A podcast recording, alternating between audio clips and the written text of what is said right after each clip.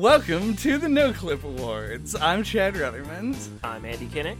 And I'm JJ Artemis. It's the podcast that's like a book club if your book club told you what games were the best in unusual categories. and today, uh, we're going to be doing uh, the same thing that we did last year, actually, if you were here for that. Um, and we have our categories, our best ofs, uh, various different topics. And uh, JJ has returned uh, as requested by literally everyone uh, Thank you. Thank you. to read off the category names and act as moderator. Because uh, do you know how many games uh, that we played this year that you've played before? No. Probably like One. Ocarina. Yeah. Arena Outer Wilds. And Outer Outer Wilds. Wilds, okay. Also quality. Also a quality item. so we got like 2 mm-hmm. two possible things. I don't know. I'm not here to like provide information or importance. I'm merely here to like ensure that the two of you draw blood against one another in mm-hmm. your intense verbal jousting matches. And also occasionally make me insert a bell sound effect into He's here to be the dishonorable judge. yes. Mm-hmm. Got this uh, nice sword just for the purpose. Just like every year. We need a name for this sword. It's true. I think it does. I think it may be supposed to be Excalibur. Yeah, the holy letter opener of Antioch. You can say that about like any sword that is moderately fancy though. That's true. I bought it in London. And I think it was at a, at like a gift shop and I feel like there aren't that many famous British swords. There are probably a lot of them, but I feel like they might even be real. yeah, but I feel like Excalibur is the one that they would sell at a gift shop. The queen like has a sword, right? They do use a sword to knight people. That's with. true. I don't Yeah. know if it's a specific sword. It, I hope it better be a specific sword. yeah. Like, clearly. Don't knight me with that trash sword. yeah, right? Uh huh. Whatever. Speaking of knighting things with a trash sword, Let's begin. Just giving you something to edit out so I giggle my way. I'm glad to see that this joke is slaying already. Mm-hmm. Mm-hmm. Mm-hmm. As is traditional uh, for all no club, I have no idea what these categories are, but am nonetheless maximally qualified to judge both of you to ensure that they adhere to said categories. First, down the line, what is perfect for the Steam Deck? We we start strong with one that absolutely requires you to have listened to the previous episodes. And I've never listened to anything else. I didn't know you guys had strong feelings about the Steam Deck. Uh, we we do not, uh, but we have used a category in all previous episodes called "Perfect for the Switch," uh, and this is the counterpart to that. Now that's that that Valve has entered the handheld console space. Uh, you mean one already? has yes has has dominated. Now that you can play PC games on the go, Mm-hmm. it's yeah. And this is debatably a harder category to pick for. for. Because everything's already on Steam. Yeah. And that was always the problem is that everything would be like ported to the Switch. But now we're in a p- point where the Switch is now fully populated with every game that's been released in the last like eight years. Rough, very rough. Well, I can provide you no help here, uh, but I will announce the candidates you two have chosen to bo- to bout against one another uh, in this arena, uh, which is Time Splitters Future Perfect, and what I think is a dollar sign, and then the number three, and then an apostrophe, and then the capital D world. So Money's Three World. Money's Three World. So the reason I think that Money's Threed World is perfect for the Steam Deck, um, it- it's a little, it's a game I have myself have made. Uh, uh, the my choice was Mario 3D World. You didn't write the word Mario. That would have Would have helped. Super. I, I well, just 3D World should would be enough if you're me. Which I didn't think about. We may encounter this problem in the future. why did you? Only professionalism here. Why would you make them smaller? Are you trying to like sneak your way so that you can argue for different games that happen to be also be 3D? Yeah, I'm gonna, I'm gonna you. conti- as you go through. Some of mine are just symbols that I'm hoping that you'll interpret in a way, and that I can argue a different game. All right. Why is Super Mario 3D World a game that will definitely not be on the Steam Deck? Mm-hmm. Uh, perfect for the Steam Deck. Yeah, despite the fact that it is never going to be on the Steam Deck, Mm-hmm. it would be flawless for the Steam Deck uh, because 3D World and its ilk, so like 3D Land and uh, some of the other like Mario games no one talks about, like Mm-hmm. new Super Mario Brothers, uh, are excellent portable games, and I've experienced this firsthand on the Switch. Um, because previously this game had only been released on the Wii U. Uh, because everything in it takes like one second to do.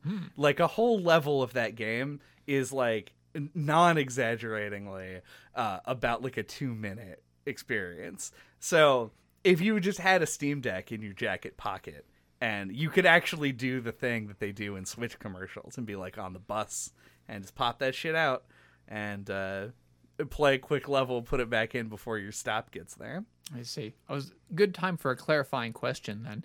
Do we know what the size of the Steam Deck is? Does it have a size, or is it really just the perfect thing that we always imagine and want it to be? Uh, it's a valid question. I know that there are three different styles, but I believe that all it is is storage space, and the actual size of the device is the same. I just always imagine it's about the same size as the Switch. Fair. All right. I'll just substitute a Switch, but better is what I will use from this on. Time Splitters Future Perfect, though. Why is that better than the threes D's worlds? Uh, so I picked uh, Time Splitters Future Perfect because I feel like we talked about this on the episode. It's like a very fun like party game, like a party shooter. Um, and you, you don't really get those so much anymore. Like they're a lot more rare, I think, than they used to be. And I think it's a game that would benefit from like the portability of the Steam Deck because you could take it to other people's houses and you could still have like the in-person co-op thing, and like the shooting would be uh, like assisted by having like a mouse cursor style like touchpad thing. Like, and I don't know if the Steam Deck supports gyro or not, but if it does, that would be another uh, benefit to have for aiming as well. Now, can the Steam Deck be separated into like sub quadrants or controllers that can then be distributed to those present for for gaming party fun? I don't think it has detachable controllers. Okay. But it does have native Bluetooth support. So multi, mul- if you go to somebody's house, as long as they have a game controller, like a modern game controller, they will most likely Yeah. be able to connect it to it. yeah, and you can hook it up to the TV, and someone else can have their own on the couch, et cetera, et cetera. Or This they isn't an ad, by the way, for the Steam Deck. I have not myself even purchased one. no. Uh, and yet we judge exactly what it needs as Uh-huh. we should. As responsible individuals. Does it have a USB port? Could I plug my Xbox 360 controller? this is too much. This is eldritch knowledge. No man knows the presence of a USB port. Understandable. Well, uh, I'm afraid, Chad, that uh, I'm going to, via my unbounded executive powers, judge that in order for something to be perfect for a console, Mm-hmm. it must be, although not presently ex- extant, exit? No, scratch that. Though not presently extant, uh, it must at least be hypothetically possible for the game to be on the console. So you were just right out. One point for the Canic. All right. In that case, Andy won by default because that might be the only game that fits those qualifications. I think there was at least like two others, like Metal Gear Solid 2 Mm-hmm. was another one. But anyway, continue. Oh man, is Metal Gear Solid 2 on PC now? That's No. what I'm saying. That's why it would be perfect for the Steam Deck because it's would be not. It qualifies for the category. That is fair. All right. Your next trial, Bum, bum, bum. Smashiest Balls. A classic category. Indeed.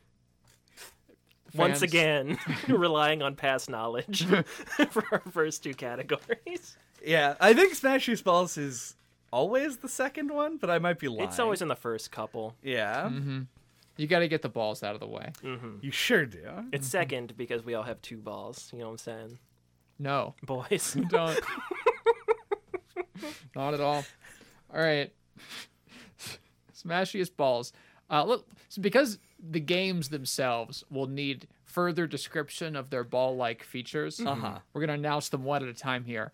Outer Wilds. What is the ball that is smashy within those wilds? The balls in the Outer Wilds that are smashed are the planets because Chad refused to use the landing cam and smashed his ship into planets all the time. Chad, why did you refuse to use the landing cam designed for landing? Uh, I just didn't feel like it was necessary. When I could just smash most. Okay, I'm rehashing a bit of content. Uh-huh. Most of my runs in Outer Wilds were on a single planet. Very rarely did I travel between them. This is fair. So I decided that my ship didn't matter. Also fair. Also fair. It is just your safety orb. I don't even know if it's possible to hit the planet with enough force to kill you. I believe it is. is. I wonder how you've learned that. Uh, it's even easier when it's when it is a comet. okay. Yep. and competing for this ball smashiness, uh, we also have Life is Strange, uh, which apparently I believe it was spelled with the E at like at the end, but like above. I ran out of It space. was, there was a G and you added the E above. yeah. So I don't know if that's some kind of like umlaut situation where it changes the pronunciation. Yeah, it changes the pronunciation to the Outer Wilds. This one's unanimous. Not really. Um, so I chose Life is Strange because I am on a quest, uh, a spiritual. Um, I'm always searching for new and better ways to interpret the prompt "smashiest balls."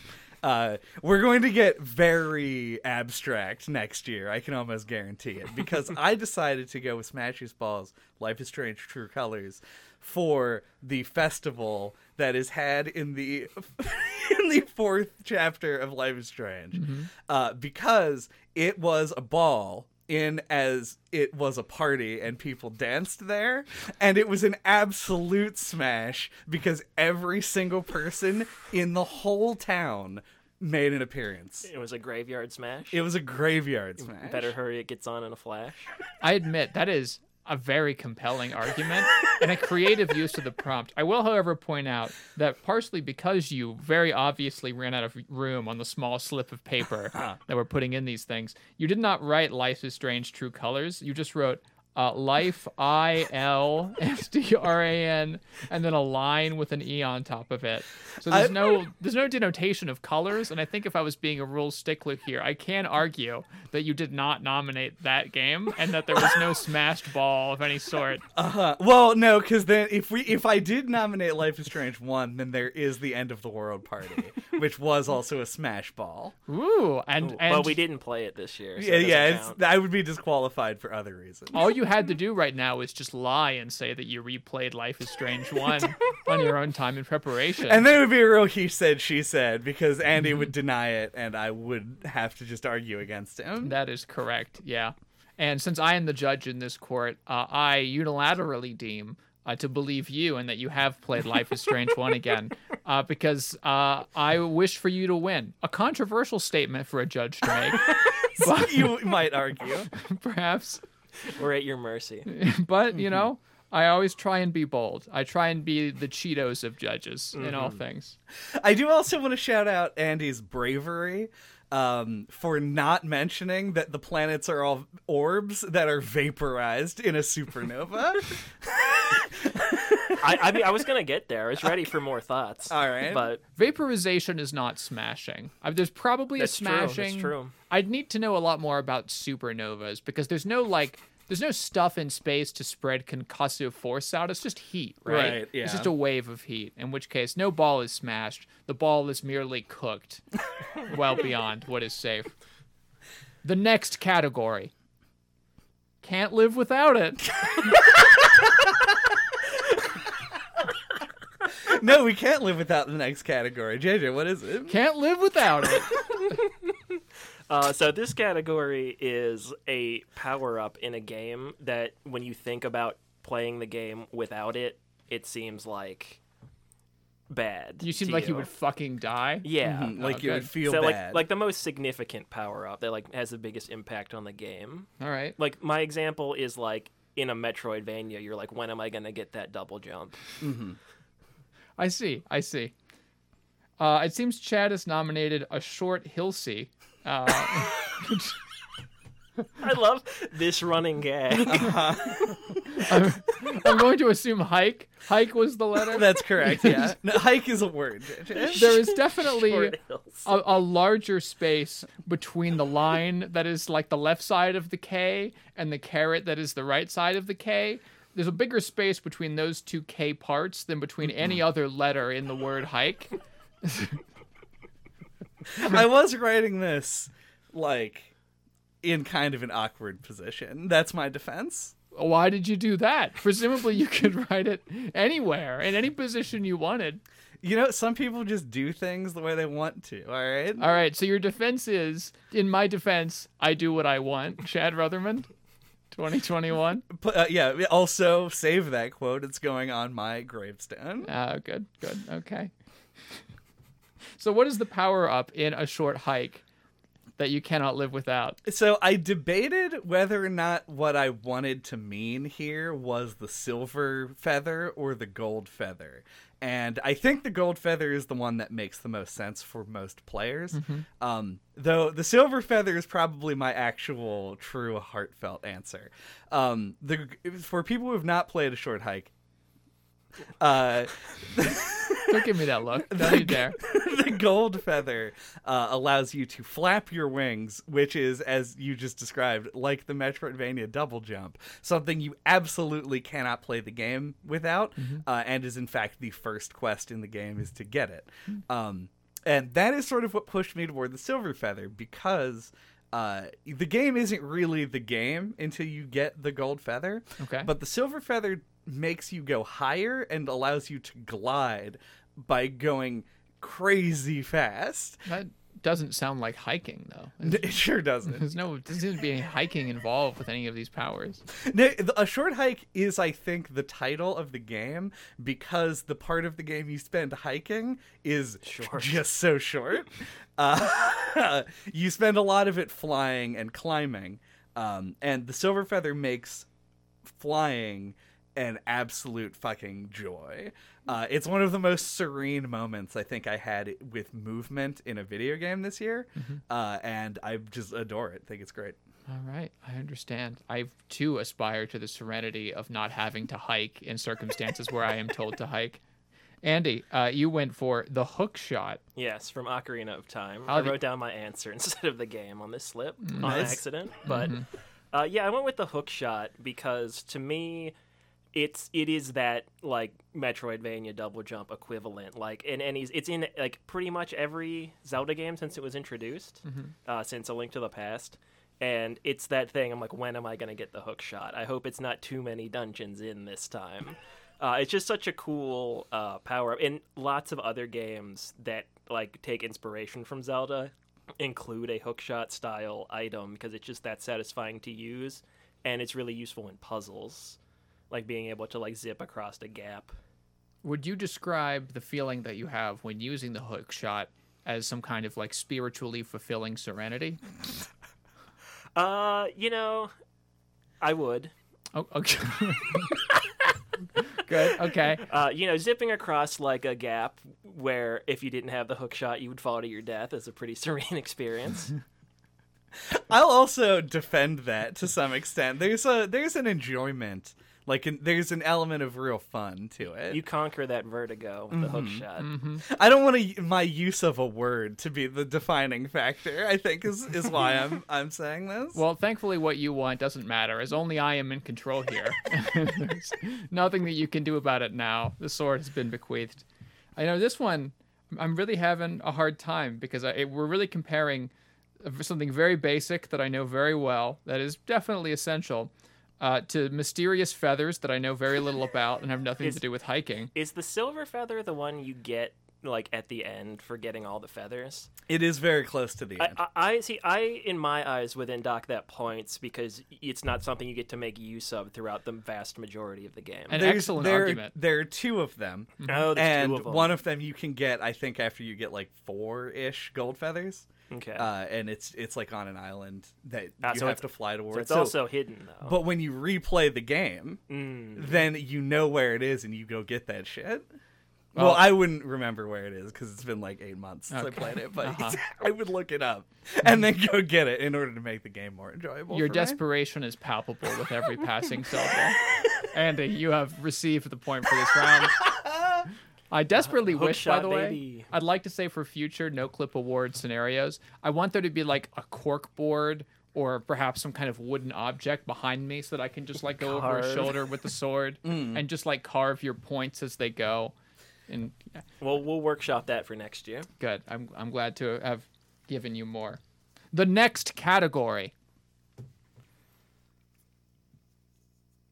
Save the jumping for platformers. I'm assuming this is a category all about how you don't like jumping because it like takes too long or some shit. It, it's a game that's not a platformer with jumping in it, where we think it was implemented badly. Yeah. Oh, I love this category. Oh, this is close to my heart. And he's going to be really mad at me all- also. and all the spite within it. Your nominees. There's fucking jumping in Outlast. Yeah. That that is alarming to me, and immediately from the word go makes me highly, highly. I believe a lot in you. Okay. oh, you want me to give my thing? I now? do. Okay. I speak. Okay, so in Outlast, you have a jump, Uh-huh. and I'm the kind of person that does like jumping in most games, even if it's bad. But when I was thinking about all of my choices, I, I picked Outlast because I compared it to another game we played this year, which was Resident Evil 7. Um, which do, it's a similar style game, like first person haunted house style horror game, and it ha- does not have a jump, and it doesn't feel like it's missing anything for it. Uh, I think Outlast by I, I like what they're going for, trying to do something different. It just doesn't really add anything. Like there's a few parts where you have to like jump up on some boxes in an outdoor area, uh, which is one of the worst parts of the game. Uh, so I, it, p- points for them for trying it, but I just don't think it really adds anything. I can sympathize that. It seems like the thing about houses, haunted or otherwise, is that they're designed very specifically to never require jumping at any point. If, if I went to someone's house and was asked to jump ever to reach any location, uh, that would be distressing to me. Uh, Chad, your nominee uh, seems to be Zeno Blah, and then a like quickly drawn picture of a rapier at the end. well, yeah. It's because uh, Confirm with Andy that it's definitely just a rapier. or the last. It does kind of look like that. I'm glad I have a final say in what goes into the podcast. uh, yeah. So I chose Xenoblade, and it isn't because the mechanic of jumping itself is bad.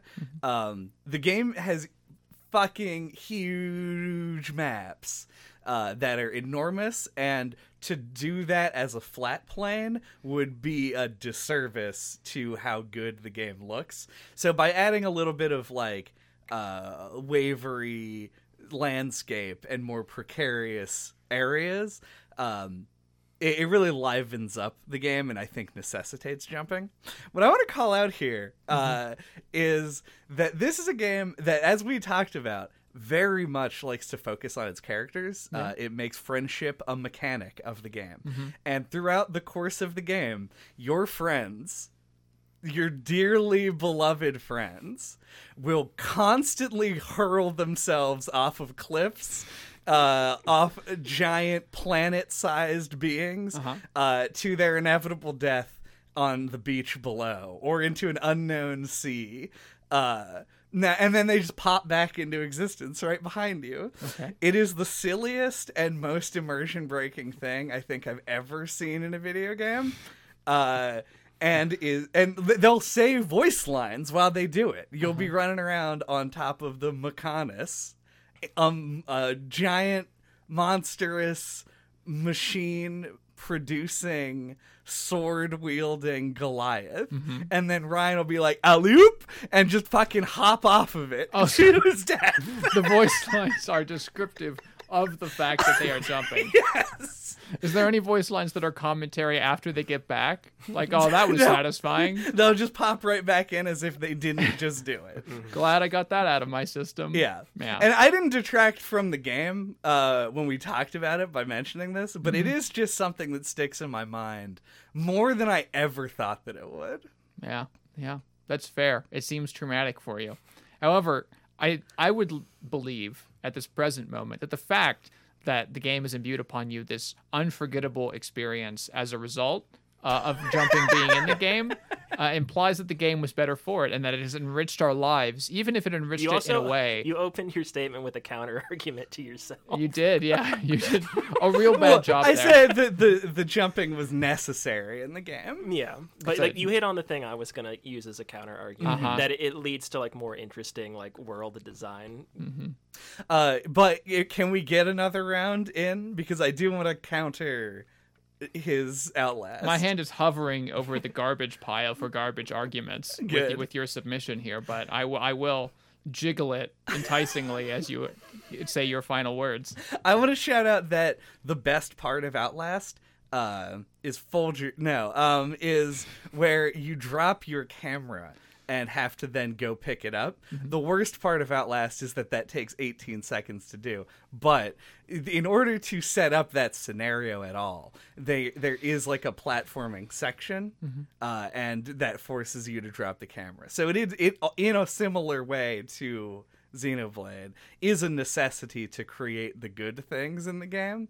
Um, and also, I couldn't put Outlast because I, on the podcast, said that I liked the jumping in Outlast because it is janky and goofy. That is only like one and maybe a couple other instances where the jumping's used for something good. Mm-hmm. 99% of the time it's bad. Sure is. Whereas it's the ability to jump in Xenoblade is adding more all of the time because you get the more interesting world. I agree. Well, it's unanimous then. Throw that into the trash. Another point To the Andy man. to the Andy man. I like it. Yeah, you should just start going by that all the time. Mm-hmm. Whenever you, I have to introduce you at parties, like I always do. The Andy The man. Andy Yeah, man. You're really good. That's supposed to imply, by the way, in the fiction of the podcast, that I'm not just the judge here. I'm the judge everywhere of I all go. our lives. Yeah, that's correct. The next category, the most interesting. Oh, excuse me. There's no the there. I gotta correct that.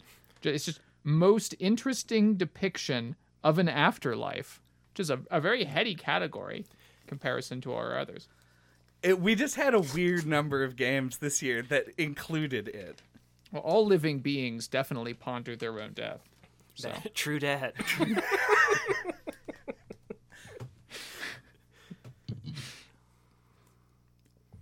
limbo. Uh, just make sure it's not unanimous, right? No. Good. Um, so I picked Limbo, and uh, probably would have been a better, uh, like more. It would have had more flow to it if I was the second one. But uh, Is that a criticism of me? no, no, no. It's a, it's a that's ra- it's a criticism of random chance. Okay. Uh, Limbo, uh, as pretty much everyone who pays attention to video games uh, knows at this point, is a big metaphor.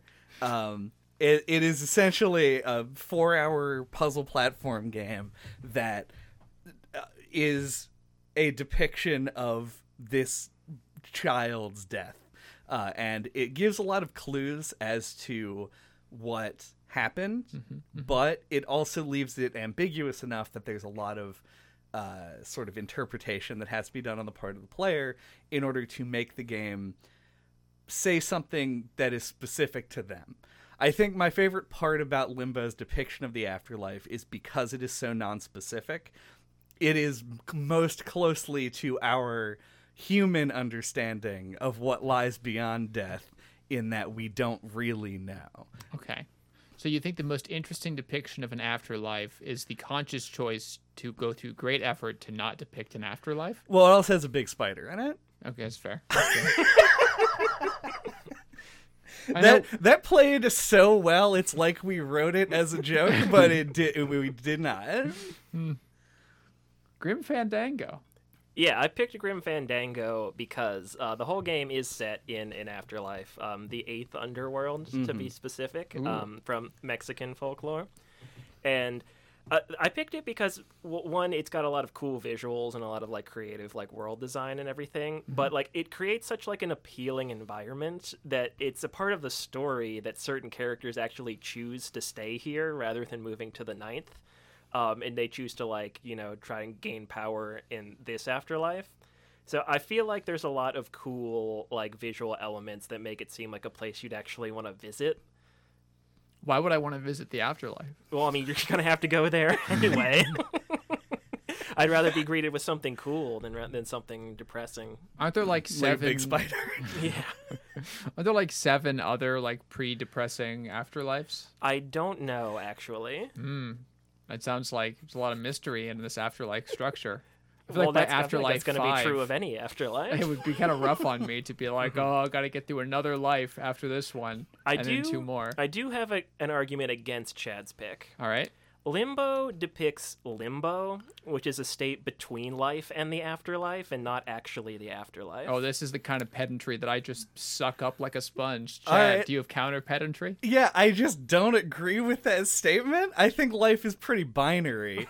Limbo, at least biblically, is a space between heaven and hell, not between life and death. That's actually not true.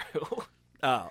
It- it- limbo, at least biblically, in the way that I understand it, which is incomplete and not correct, is a space between heaven and hell and not between life and death. yeah, it's a place everyone goes when they die until the world ends, uh, and you get to be accepted to heaven or hell. I think Alright. definitionally, though, that is afterlife. Yeah. are you- Uh, are you alive? The when you're in afterlife limbo? is heaven, not limbo. Limbo is the state in between.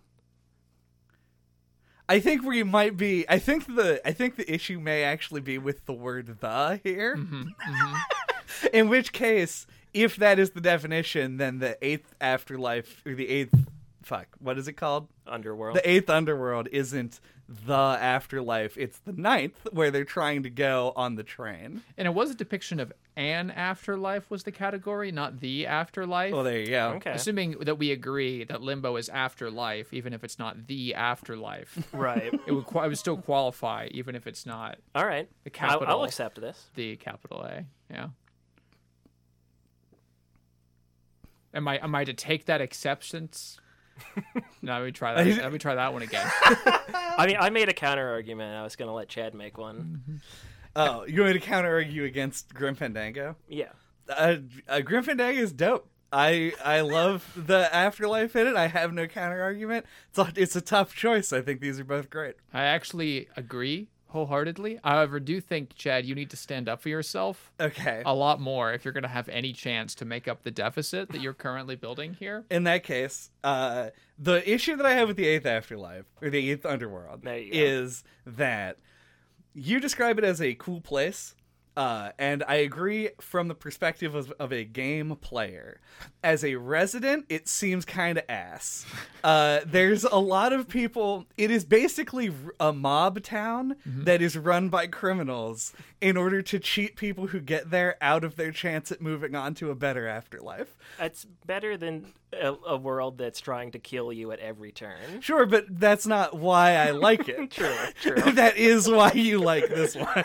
And you know, I also think it's pretty boring to pick our most interesting depiction of an afterlife as something relatively in line with life presently, which, as far as we understand, outside of the aesthetics of life that Grim Fandango changes rapidly, uh, it, you are still just kind of dealing with all those gangsters and all those corrupt politicians. Am I right? You're so Boys and right. girls. Uh, you Jay, don't like- say that around my pet giant spider. That's fair. So But you get to smoke and drink as a skeleton. That's pretty cool. I, I'm very glad that I cl- I coaxed this bold stance out of you, Chad, as as you've earned this point.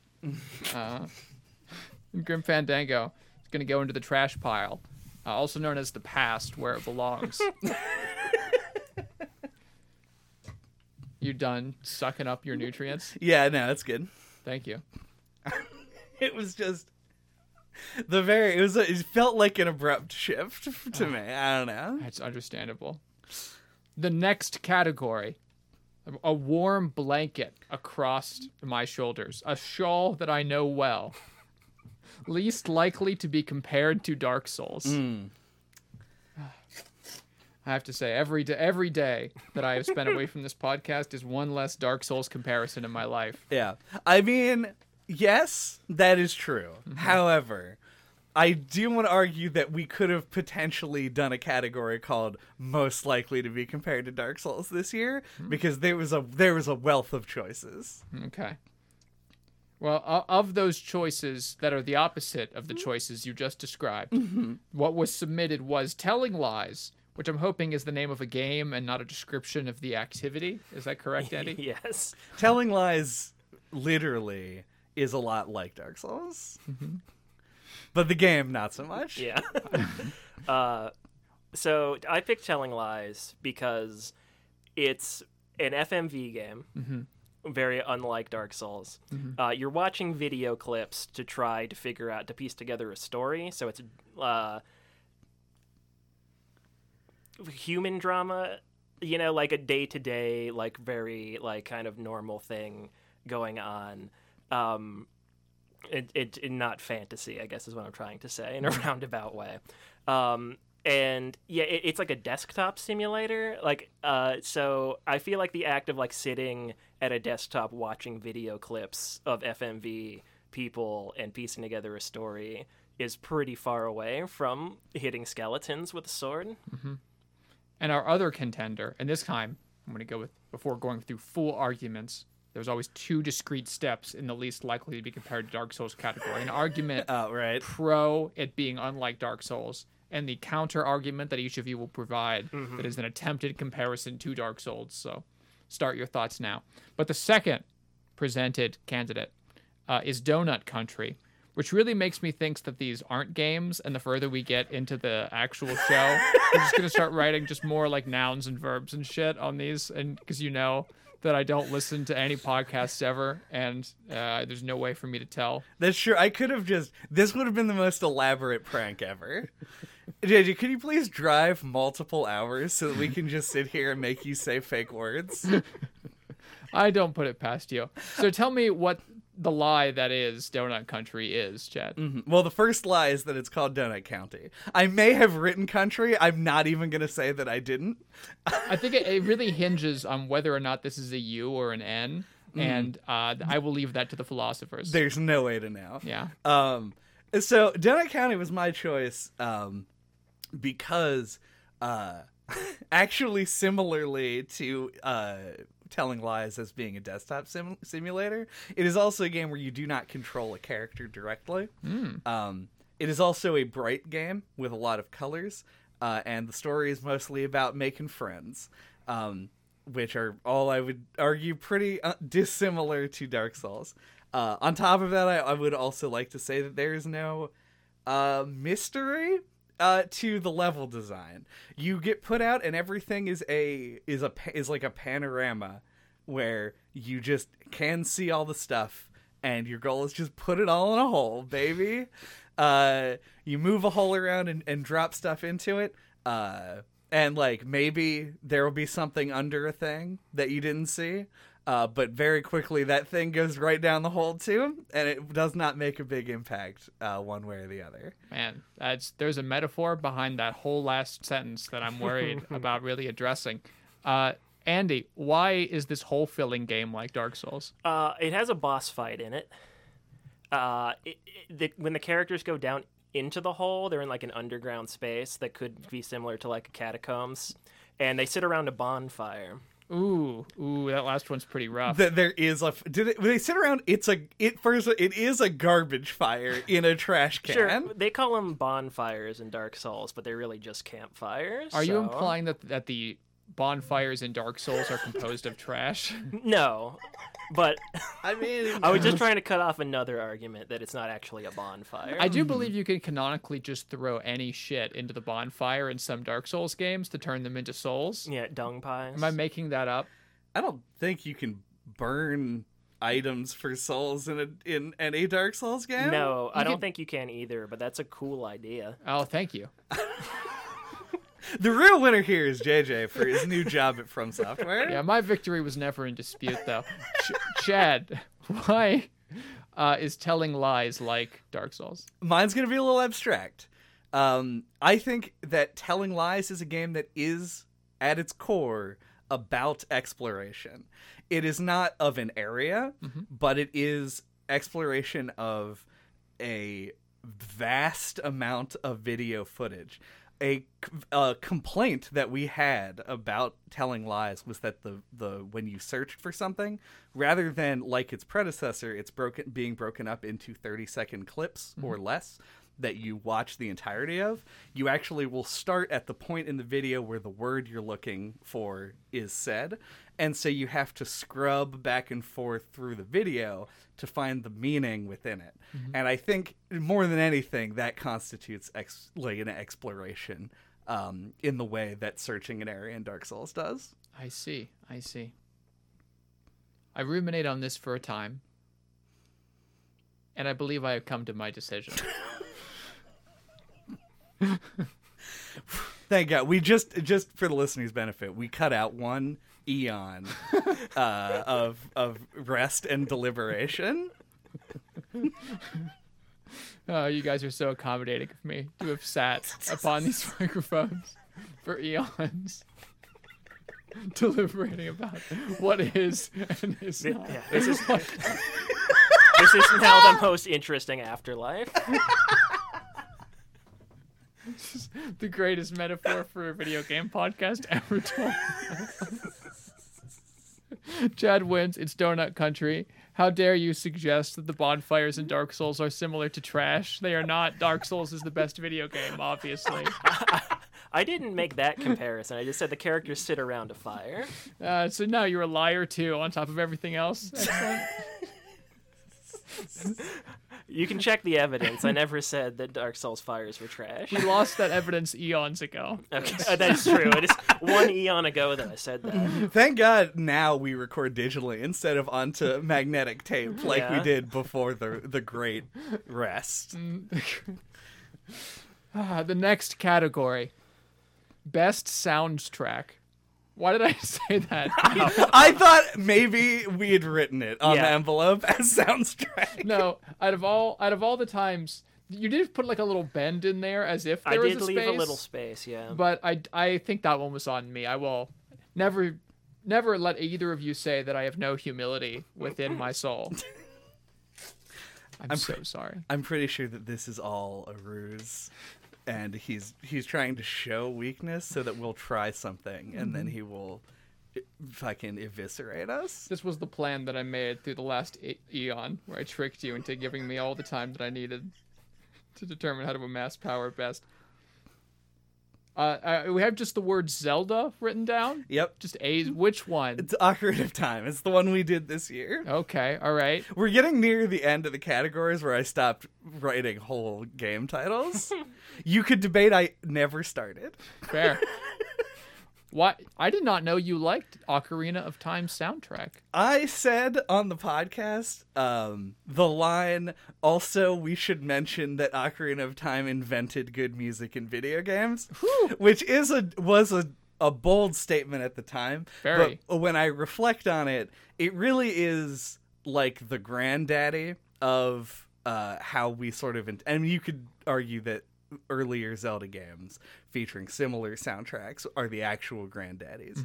But when somebody thinks about classic video game music, once they're past chiptune, the very next thing they're going to think about is Ocarina of Time. Uh, and I think that it being sort of like a, a uh, not a pallbearer, that's for dead things, uh, a flag bearer for like this era of music, it kind of deserves the nod. I see. I see. You really made up from a, a stumbled start there after just writing the word Zelda. I'm I'm- just writing Zelda. yeah, Yeah. I'm I'm pretty tempted by your honeyed words. Uh, what about Xenoblade Chronicles though? Uh, I picked Xenoblade Chronicles because I feel like a lot of music nowadays in video games tries to emulate like film scores and to try to be a background element. And I feel like Xenoblade is a game that came out in like the PS3 360 era when that was becoming a trend and just flew right in the face of it. Like it, it feels like it has that kind of classic like Square Enix style like RPG soundtrack, whereas like all the themes are super memorable and feel like they're a big part of the game. Um, it's one of those soundtracks like you'll play the game, you'll remember all the songs, you'll want to buy the soundtrack and listen to it. Um, it's just it's in my opinion like post like 2010, it's like top three best video game soundtracks, maybe. Uh, it's just that great. Honeyed words, I think all the yeah. more. Ocarina of Time's soundtrack walked so that Xenoblade could run. That's an excellent soundbite for the papers that I will be writing to let the world know the result. Newspapers or academic papers? Both. I mean, you've got to talk to the people both high and low. True. I'll dumb it down, of course, for the newspapers. you can't really engage with them on the full Xenoblade Chronicles level. They probably don't I have to use find a substitute word for Chronicles. God, the Xenoblade Chronicles is like the name of a newspaper. It absolutely is. Chad, how did you feel about the Xenoblade Chronicles soundtrack? It fucking slaps. It slaps so hard. Mm-hmm. Um, Like like an ass. It slaps like a big fat ass. Uh, it's a game that I, I compared the music in it uh, to feeling more natural to have a wailing guitar solo than a guy in leather pants. Uh, so I, I can't say shit about Xenoblade as a choice. Uh, it's a good one and the music's real good. It is subjective, I see. I but see. I, that's my one argument. Maybe you don't like it.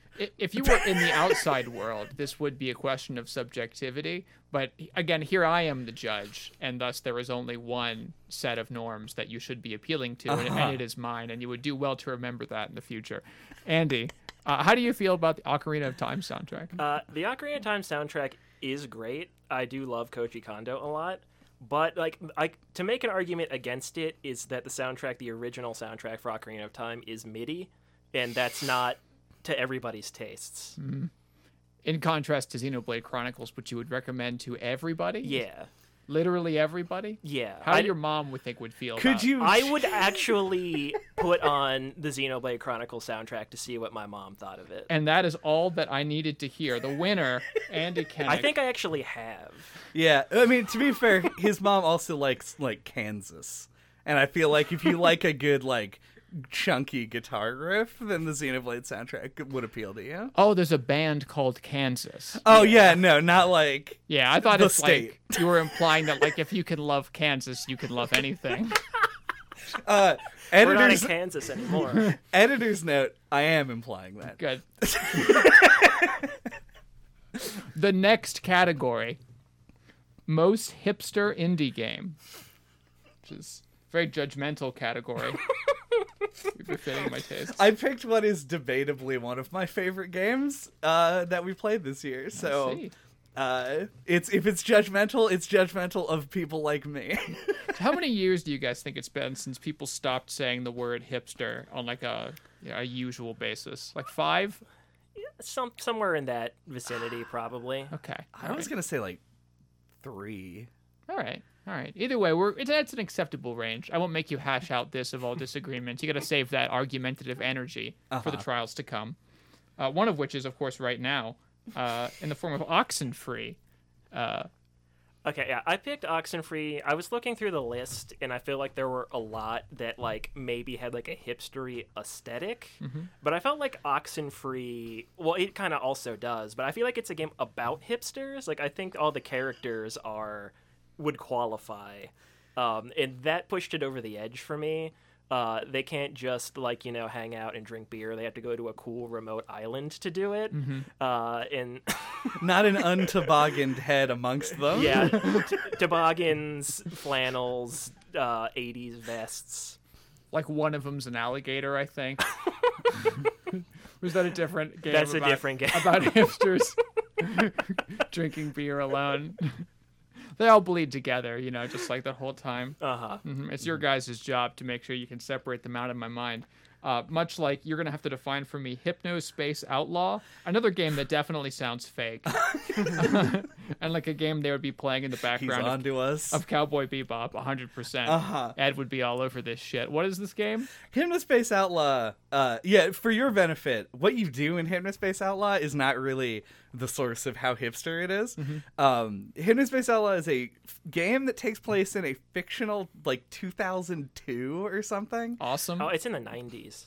I don't think it's. I think it's early. It might be. It's 90s. not, and then there's like a time jump. yeah. Is it like postulating that if 9/11 never happened, then we would like already Actually, be in I think it's more like Y2K. Yeah. Oh, cool. Yeah. Uh, All right. And it, it is uh, in a world where everyone has virtual reality internet access Awesome. through a weird, and basically everything is a weird fucking mashup between GeoCities and MySpace. Oh, f- fucking dope. Yeah, this game is dope as hell. Um, but there's a there's a core to hipsterism in addition to the like uh you know having like a particular set of tastes uh and it is irony. Irony is a big part of hipster and this bleeds fucking irony. Uh every single joke is ironic. Every song of which there were dozens written for this game specifically uh the concept of chill wave is the hipsteriest thing i've ever heard. Uh and i adored this game because i am a fucking bad hipster. Well, from the sound of it, I think I adore it too. Uh, and I, unlike you two, have shame and will not allow anything that I love to be called a, a, a hipster interest. So, for that reason alone, uh, I, I think I am going to select Oxenfree just immediately, just as the victor, so that I can feel good about playing Hypnospace Outlaw on my own time. Uh, so, I, I thank you for enriching my life, Chad. Uh, Yeah, you would definitely like it. yeah. yeah If, if you continue to find ways to lose that also benefit me, I might pay you back for it at a later date. I'm not above fixing uh, my judgments. All right. The next category most improved.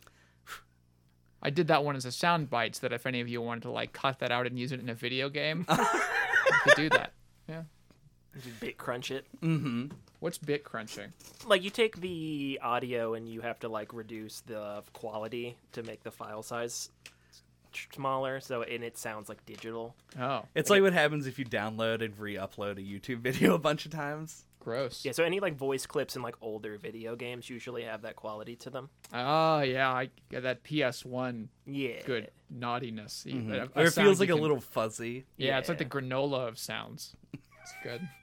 it is Granola kind of like that yeah This podcast sponsor. Granola, Granola sound. sound. Yeah. don't fucking question it All right. So I'm assuming what is what we're measuring improvement relative to is prior iterations of the game. Is that fair? that's kind of how i took it Yeah. All right. All right. Good. Then in that case, our first sequel to be judged upon its improvement, Psychonauts 2. All right, I picked Psychonauts 2 because I feel like while I liked the game a lot, I feel like the the uh, improvements that the sequel made are like exactly the things that were like the shortcomings of the first one. Like I feel like it had this like hub world that it kind of like dropped as the game went on and became a lot more linear. Like the second one has like a really cool hub world um, that spans like multiple like different areas. Um, and I feel like it, it felt like the story kind of fizzled out. It had like too many villains, and like some, some of them didn't get like uh, the time of day, and just made the plot more confusing, and felt like there was cut content. And like Psychonauts two just really delivers and feels like a full realized version of what the first one was going for. I see. Very stewy. Uh, and Life is Strange, I assume True Colors? Yeah, that'd be accurate. I Uh-huh. would congratulate you. Almost did the last two letters of Strange right. If you just had that, that curve to that G instead of making it a wrong Q, you could have really gotten there. So, so why? What did True Colors do that was so much better than our cherished game of Life is Strange? Uh, well, it did it better than Life is Strange too. Uh, And I think this is really the censure: is that Life is Strange two is a garbage fire. Um, it, Life is Strange two is a game that took its predecessor and identified correctly everything it did that made it good, and did the opposite of it. Uh, you don't spend any time with the characters. Your the story is much less relatable as a human being. Things are way out of line as far as like what you expect from reality, which was sort of the charm of the first game. And the third game fixes most of that. Uh, the third game is like, I mean, I can speak from my own experience. uh, replace what I'm about to say with a good a gooder movie. Mm-hmm. Uh, if you disagree with me, but Life is Strange three is like The Force Awakens. If you watched all of the original trilogy and then you watch the prequel trilogy and we're like, oof, I don't know if I want to continue with this Star Wars thing. And then The Force Awakens made you go, I think they might understand why this was good. Okay. All right. I I can see that understanding of the world, but I would I admit I'm hard pressed to agree because when I think about someone who is most improved, I want to judge that person holistically. You know, if I looked at someone to some like old guy in their 50s who's like swimming down at the swimming hole and like they're like your time is really up this year compared to last year. but like when they were 20 you know their time was like way way better than anything they can ever do because they're old and like gonna like die like sooner than before Uh huh. uh i By would at least sixty years. i would still say that like overall their their trajectory has been down i would never call an old guy who gets better at swimming than he was last year like like oh you're so improved. I would that seems almost like an insult to that guy. In fact i think he would be mad to hear you say that. But if you were a great swimmer yeah. and then you sw- this is a this is bad. Actually you're a swimmer at the olympics. Yeah. And in one year you swim at the olympics and you get uh from the judges equal scores the swim judges yeah the swim judges do they do the thing where they hold up signs at the olympics That's diving. that is diving. Yeah, it's not Say you're- actually swimming. It's not swimming through the air is diving. I tried to match your metaphor, but I guess I'm gonna have to change it a bit. Mm-hmm. You're a diver, and the first year you go, and the second year you go, and you get the same score both times. Yeah. But one of them thinks that you did a much better job with this form, and another one thinks that you did better because the splash wasn't as big when you landed. Mm-hmm. But overall, the average for both was about the same. That's more insulting because Psychonauts 1 is a perfectly good game that doesn't feel like an unfinished pile of garbage. I don't know. I played that game, notable hater of platformers, and I hated it. So oh, it was pandering. Why didn't I think of this? indeed, once again, you have recognized the secret pandering Uh-huh. to the No Clip Awards. Uh, and but you do are going to need to convince me, Andy, that I, hater of platformers, would think Psychonauts 2 was better. Uh, I, I think you probably would because I think similarly to something like Mario Odyssey, it's like a lot more streamlined and like more modern. Like anything that you probably found like tedious about the original has been smoothed out. Like you don't have to like use the bacon to like extract and like the smelling salts and like the traveling around and everything is a lot more like smooth and it controls a little bit better and it's just like it's just more modern and plays better and I do think you would enjoy it a lot more. Excellent pandering. I love smoothness. Point to you, Andy. I thought this was going to be unanimous. Oh yeah. I was See, like, I agreed with what we JJ hate Life is Strange 2 so much that it is unbelievable to even consider another yeah, option. I was ag- I agreed with what JJ was saying. Like I thought about it and I was like I think Life is Strange 1 is better and then just stopped thinking about it. that uh Even if it wasn't, the fact that you even had to consider it implies that the gap between Oh, where yeah. it started and where it is is not that big. Uh, oh no, Life is Strange 2 is terrible. Yeah, if, if the category was best recovery, shoe in, 100%. This is such a that is that could be the name of this category, and it would literally be no different, except we would have to require it to be games that are three in the series. Agreed, agreed. I agreed. And sometimes these things are important. The next category non philosophical content for gamers. Another beloved category. so this one is basically the opposite of the bending over BAFTA award that we had a few years ago, um, where it's like a game that's just all about its mechanics and does not care about appealing to like your um, Emotions. yeah, like I don't know. It doesn't want to seem like high-minded or heady or like art. All right, all right. It just wants to be like pure gameplay. And it is a callback to something that you said on the very first No Clip Awards. Good, good. Speaking of things that you said, Chad, you said uh, Puzzle League, which I assume is puzzle, It's, and pi- I it's assume, pizza, actually. and I assume is Pokemon Puzzle League because I I guess I actually don't. Are there other Puzzle League games? I, like, is that like a series that Pokemon was So branded after? I think it's the name of the series is like Panel de Pon or Yes. something like that in What a Japan. stupid fucking name. Don't make fun of the Japanese culture. No, um, but it's like it's Tetris Attack was what it was called on the Super Nintendo. It's like it is a series, but that's been called like ten thousand different things. Like every time they release a new iteration, it's got a different name. rough. And one of those iterations was Pokemon Puzzle League. Yes. Well, I, I will admit when I think non-philo- Non-falafel when I am content not, for eating. and this is rare, not thinking about falafels. I definitely think about Pokemon Puzzle League. So this seems like a good fit. I feel like if there was few things in my life that would be as bereft of conscious thought as playing Pokemon Puzzle League.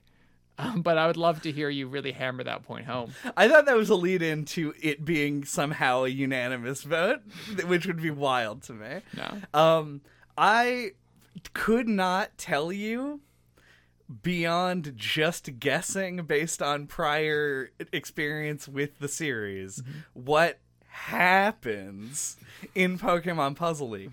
Pokemon Puzzle League to me is a game where the only similarity that it has to a narrative experience is that you have to press a button to begin it. Every other thing is just playing Pokemon Puzzle League. Could you hypothetically port Pokemon Puzzle League to a physical cabinet composed of objects? I don't see why not. Good job, uh, Andy. what is OlliOlli, uh, and why is it for stupid people? Uh, OlliOlli is an indie game that's uh, about skateboarding. Um, it's it's a mechanical like almost kind of like an endless runner. Like you're just moving constantly. No, you you make yourself move. So never mind. Are you ollieing? Is that You do You have do to ollie. do tricks, but like it is probably one of the most mechanically demanding, if not the most, of all the games we played this past year. It's really hard.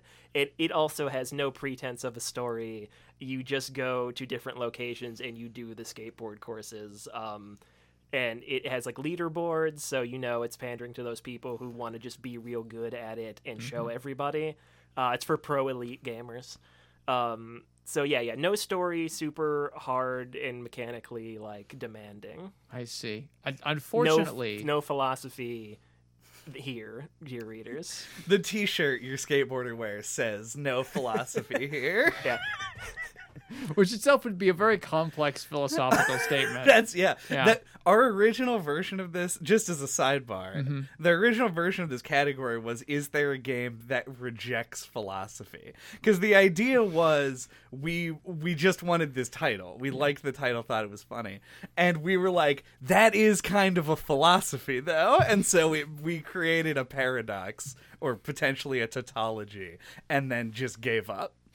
and we said, what if we did the game, the the skateboard game?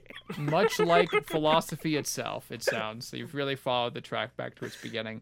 But I, I'm afraid, Andy, that when I think of endless runners, I actually it's not do. actually an endless runner. Okay, then what is it? It's you actually make yourself move. I was just mistaken in thinking that you just moved automatically, but you do have to push with your foot and make it. So it's kind of like you could think of It's it like, a downhill jam. It's- yeah. Do you know a downhill jam? you could I know of downhill Jams, You jams. can think yes. of it a little bit like a platformer, but you, you're moving downhill and you have to jump over gaps and things. Okay. Like you're, you know, you you complete a level like a skateboarding level. Mm-hmm. Is it purely a series of tests that you must ollie past, or is there, like many spa- skateboarding games before it, a level of like self-expression involved?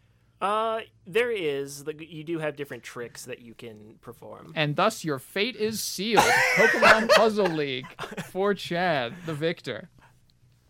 I will say, as my after the fact counter argument, that I don't usually engage with games with that kind of gameplay. And for me, the appeal of it was the Pokemon licensing, uh, and not the actual gameplay itself as much. That's fair. That would have been my counter argument. Not a super strong one. Yeah, I wouldn't have. I wouldn't have come up with the self-expression counter argument if I was given the opportunity. Yeah. I think they were both pretty good options. I gotta say. Yeah, it's a well, well, well thought. Let's. Ch- ex- Good job. Yep, a friendly sportsman-like handshake. Let's see how long this lasts. All right. Your next category, I've been looking forward to this one. Oh, the newlywed game. So this one Uh-huh. is we both tried to guess the other's least favorite game we played this year.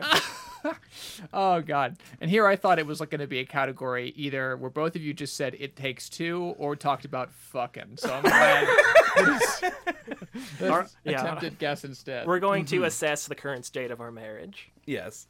Are we aware? I'm going to pull up mine to make sure I'm not cheating. Oh, so you guys both have this written down in advance? I didn't. I I have. I'm not gonna lie, hand to God, Uh-huh. I'm not gonna change my answer. Mm. Oh wait, no, I no, I didn't write it. We should probably just have this one not really play into the point system if we either both get it or well, I guess or both miss it because we would have to. It it makes no difference either way. Oh no, no. The But if- points don't have to be exclusive by category. If you both get it right, I'll put this slip of paper in both of your paper piles. You're so kind. I am. Thank you. He's a benevolent lord. Mm-hmm. All right. So Andy's guess for Chad's least favorite game of the year is Pokemon Puzzle League. Okay. Do you want to explain? Yeah, so I I had it narrowed down to like four things, Mm-hmm. and then I re-listened to the episode, and you like specific quotes from you are like. I don't like match three games. Like you specifically call out the fact that you don't like it. It's so much so that we spend like 15 minutes. That's that's a huge exaggeration. The episode's only like 30 minutes five long. minutes just talking about the 2BA Master soundtrack instead of the game. and it seems like any thing that you actually liked about it is that there's Pokemon in it. Mm-hmm. Um, those are good assumptions to make because that's the one I chose. Ooh, all right. then one bonus point. I got the documentation right here. it's in parentheses. I have confirmed. Excellent work. Excellent work. Uh, and now, Chad's guess for Andy's least favorite game of the year. This was harder for me than I think it would have been for you. It was I, this one was hard. okay. I, I did labor over like the last four choices for a while. All right. All right. Nanotale. Oh wow. I Okay. I picked Nanotale because we both had a lot of like not complaints necessarily, but like things that drag it back from being like like because we played uh, uh, Epistory and we were like this is really unique and interesting. The for your benefit, Nanotale is a sequel to well, not a sequel, but like the spiritual successor to Epistory, the typing game where you ride the fox. A lot of issues with the the way that the game played. It had like kind of a messy mechanical front to it, uh, and what and also just didn't seem to do much for you. On top of the fact that the story wasn't extremely good, and also you don't engage with typing games on the level that I think I do, which is why it got brought up in the first place. That's my that was my reasoning. Uh, it's actually wrong. I figured it was when you said, "Oh, really?" Yeah. I actually said on the episode I like it more than Epistory. I didn't re-listen to shit. So, Yeah. Uh, my least favorite game was Downwell. oh, that you does didn't track. like Downwell? No, I don't care for it. Oh, is it because of all the falling? I am afraid of heights, but uh, no, that's not why. Well, I'm no longer interested yeah. in exploring why you Yeah. dislike Downwell. I, just, I found it off-puttingly hard and not like fun or interesting. You know, like for me. Yeah. Mm-hmm. Your next category, perfect for the Switch, which is in here. Surprise! You probably weren't gonna do it. We got you. You did get me. Thank you. I'm glad it wasn't replaced because after the Steam Deck comes and goes after its inevitable Valve hardware failure, like all of the others that they have always done, we, we this will I think live longer in the minds of our children. Everyone will remember Perfect for the Switch because every YouTube video for like a whole year only said those words. Yep. Including ours. Yes. It's very hypnotizing. Uh, actually, I don't know if these are the same because of the typing. Uh, we could have a duplicate. We could have our first unanimous, which I Uh-oh. will also award just a shower of bonus points for. It would be great. Uh, but Andy, uh, you said Metal Gear Solid 2, it Yes. seems. Uh, you want me to explain it? No, because I want to confirm whether or not they're the same. Uh-huh. Uh, Chad, you wrote MGSL. I, so I picked uh, Mega Gun Slug Level. Oh, uh, Sons of because- Liberty. So- I'm sorry. I, I really need to save my gamer card. It was like No, slipping out of my knuckles. that L is supposed to be a two. It is just M- I just wrote MGS two. oh my god. Yep. There's really nothing there. Hold your gamer card. You've earned it. Thank you. Yeah, There's no top. That's an L. Yeah, that sure does look a lot like an L. If hmm. archaeologists would have found this before I got to you to clarify these things, uh-huh. It's like you have the like exact point of curve on that line, like you stopped right before. If you had a little, the tiniest little stroke more, mm-hmm. I could tell that that was a two. but no. But Al- anyway, almost a two. That's the. So, why do both of you believe that Metal Gear Solid 2 would be perfect for the Switch? uh, I picked it because obviously it's not on the Switch, but um, it it's a it's a classic series. Um, and you know, like Snake is in Smash Brothers now, and I feel like for some for one reason or another, it might just be my bias is showing. Like a Nintendo flat platform just seems like home for like classic video games to me. Like it just feels like it would just feel good to have those games on the Switch. I love feeling good while holding my Switch. Yeah. Uh, I also really didn't pick it for portability reasons. Um, obviously, if I did, I would have chosen Metal Gear Solid Portable Ops. Um, but Gross. the, it is gross, isn't it? Um, I this game is shockingly hard to play. Um, if you want to play Metal Gear Solid 2, you have to own a console that is at least two generations old. Um, and that is a one a crime.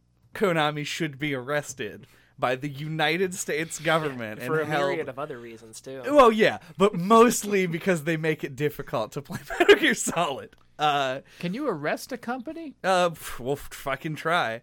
Uh, God damn it. we, the U.S. government? President Chad? Uh, no, just like you know, like Solidus. America. I'm sensing a conspiracy of sorts.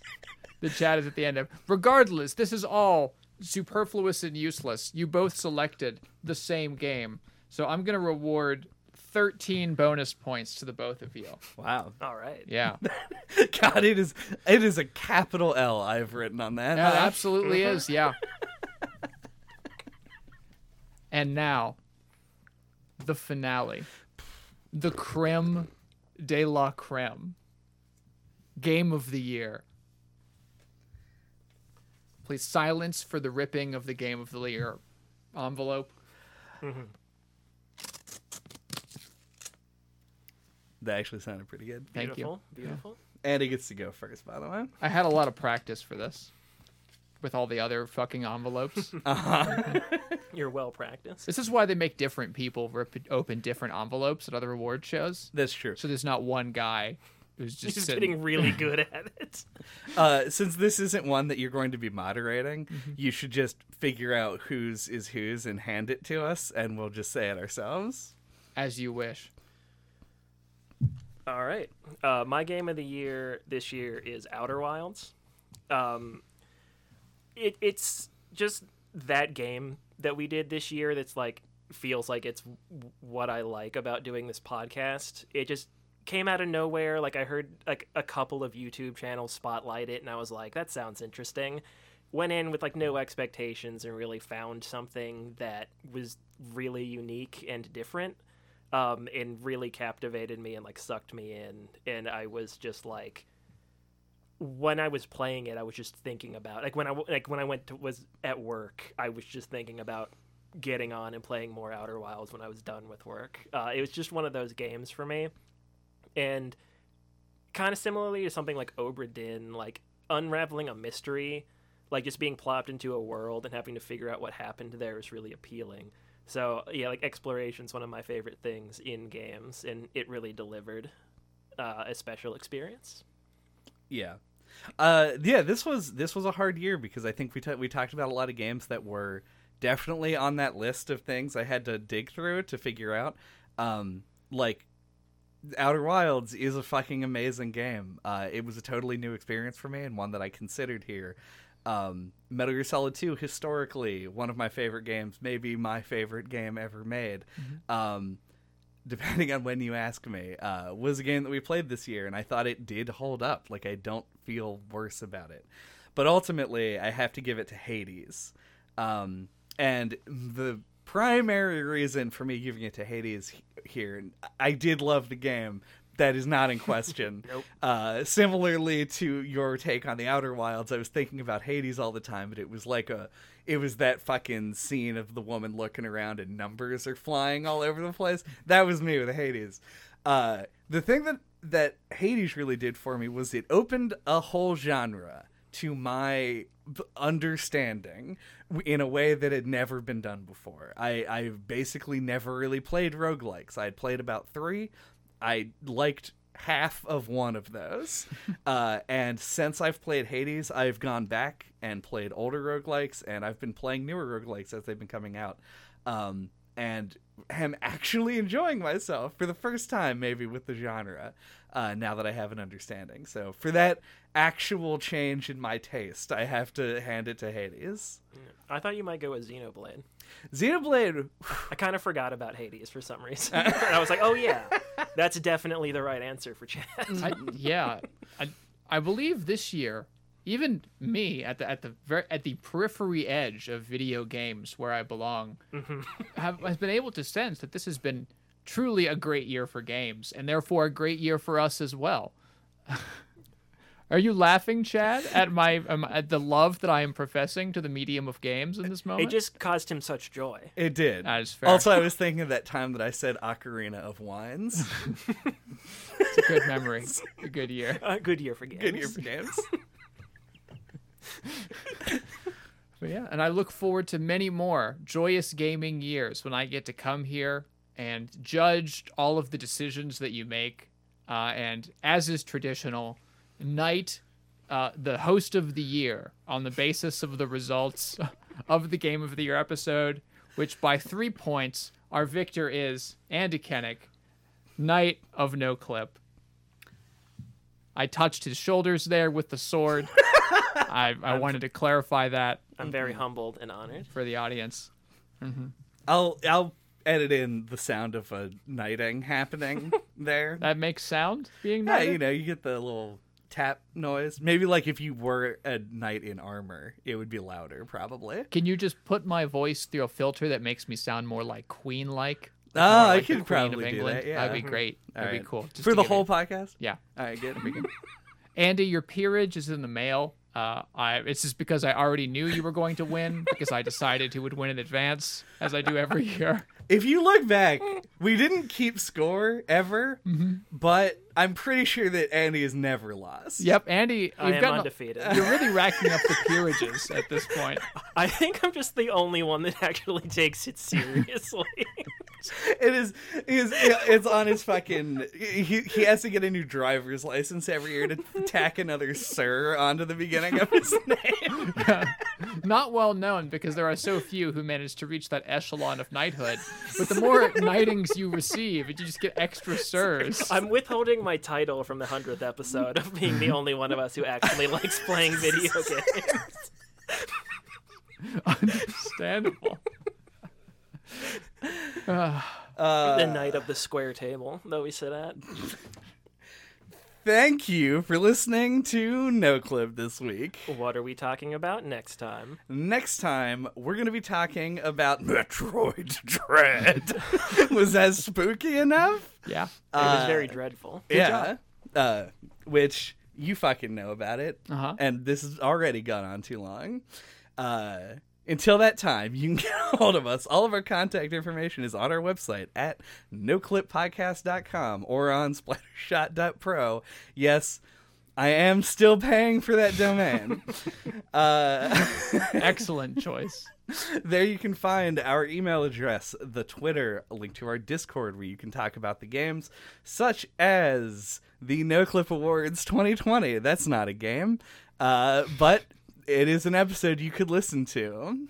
You could listen to any of the category winners, uh, especially Why are you slowing down with every word? because I I'm trying to process what other things to recommend based on this. Yeah, it's a pretty bad sign when you're like, How, "What can I do that I can recommend to other people?" And you're like, "Oh crap, it's nothing." That's not good. That's not great. Did you need to recommend anything more than just the previous years? well, not by numbers, but we normally say two or three things. do you guys Sure. have any like Digimon content? Because I've noticed those people are pretty voracious about the stuff that they do. That is true. Next time, instead of Metroid Dread, we're going to be talking about Digimon, the card game.